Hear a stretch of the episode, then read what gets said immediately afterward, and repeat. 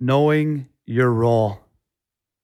It's so hard to do because everybody wants to be a first-line player. Everybody wants top six minutes, top six responsibilities, special teams, all that sort of stuff. But the fact is, is, you know, going back to adaptability, you're going to have to be able to adapt and thrive in each and every role. And at the end of the day, that makes you much more marketable. If you can produce on a fourth line, third line, second line, first line, whatever, you're going to be more valuable to a club. And if you can produce on that, your value is directly proportional to your ability to produce. So the ability to adapt within roles. And sometimes you get demoted and coaches make it personal. It is what it is. Sometimes that's just the way things go. But instead of slumping down and having shit body language and, oh, I'm on the fourth line, you know what? Prove to them wrong. Instead of saying, why me, why me, why are you picking on me? Say, fucking try me. You know what? You're going to give me nine minutes a night. I'm going to give you the best nine minutes anybody on this team has ever given you. And if you can produce in those nine minutes, well, then you just prove to him that he made a mistake. Or you prove to him that you're sorry for what you did and whatever he's punishing you for. At the end of the day, knowing your role on the team is something that requires you to drop your ego. Because if you feel entitled to something, then go out there and fucking earn it. And yes, there is separate treatment. Yes, there is different lengths of leashes for different guys. And there's favoritism. It is what it is. Let your work ethic outshine any of the favoritism. Any of the rich kids who parents may have bought them a spot on the team or, you know, have a good last name that is synonymous with hockey. And a lot of those players are fucking good. And it's not just, you know, oh, I'm Adam Foote's son. A lot of those guys are very, very good athletes. And there's a reason why they're in that position. And yeah, they're given a little bit longer of a leash to thrive. But at the end of the day, if you're marketable and a scout says, wow, this guy can go up and down the lineup. He doesn't bitch. He just does whatever his job is to do. Then you're more marketable. And at the end of the day, you're going to grow, outgrow that team and you're going to have to start all over again. And you'll probably be a health bomb at some point in there too. So being a good teammate when you're being health bombed is also important because you see guys mope and guess what? You're probably going to stay there.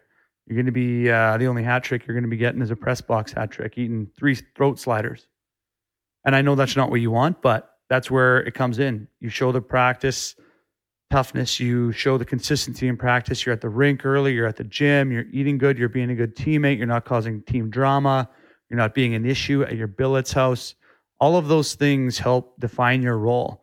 And sometimes you could be the most skilled guy on a team and your off-ice habits or your leadership qualities or whatever it is could be holding you back. And then your role is even that much harder to keep. I work with a lot of guys who are easy top six guys and they're on the fourth line. And they could either shrink down into that role, and next thing you know, they're playing the shoulda, coulda, woulda game. Oh, the coach dogged me. The coach is going to dog you sometimes no matter what you do. But sticking to your own brand and your own values and your own abilities and putting in the fucking work. Like, work ethic is a real thing. And if you want to be undeniable, show the coach that he made a mistake on you and that he demoted you into that role for something that you may have did. Own up to it. Move on. Be the best fourth line guy you can. There's nothing wrong with that. We can't all be one hundred point guys. Sometimes you're just valuable to that team. And the more you recognize that, drop your ego and buy into the role, the more opportunity you're going to have to get a higher role with more responsibility. Maybe it's a fourth line guy who's always on the P K because he's a great defensive player. You may never be a top six guy. That's fine. But you're still getting out to ice time. You're in there in critical minutes. And you're reliable, and the coach likes you, and you build trust. So whether you're on the first line or the fourth line, defining your role and what somebody who's excellent in that role is, we call that a stud, or defining what an asshole in that is, because we all know first-line guys with bad attitudes, with sense of entitlement, and all that other shit that we've been covering in this book.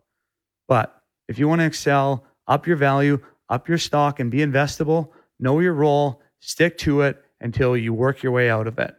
That is an excellent skill to have. And that is an in-season adversity that we touched on in the previous chapter. But that is also a modern intangible skill that can get you to the next level.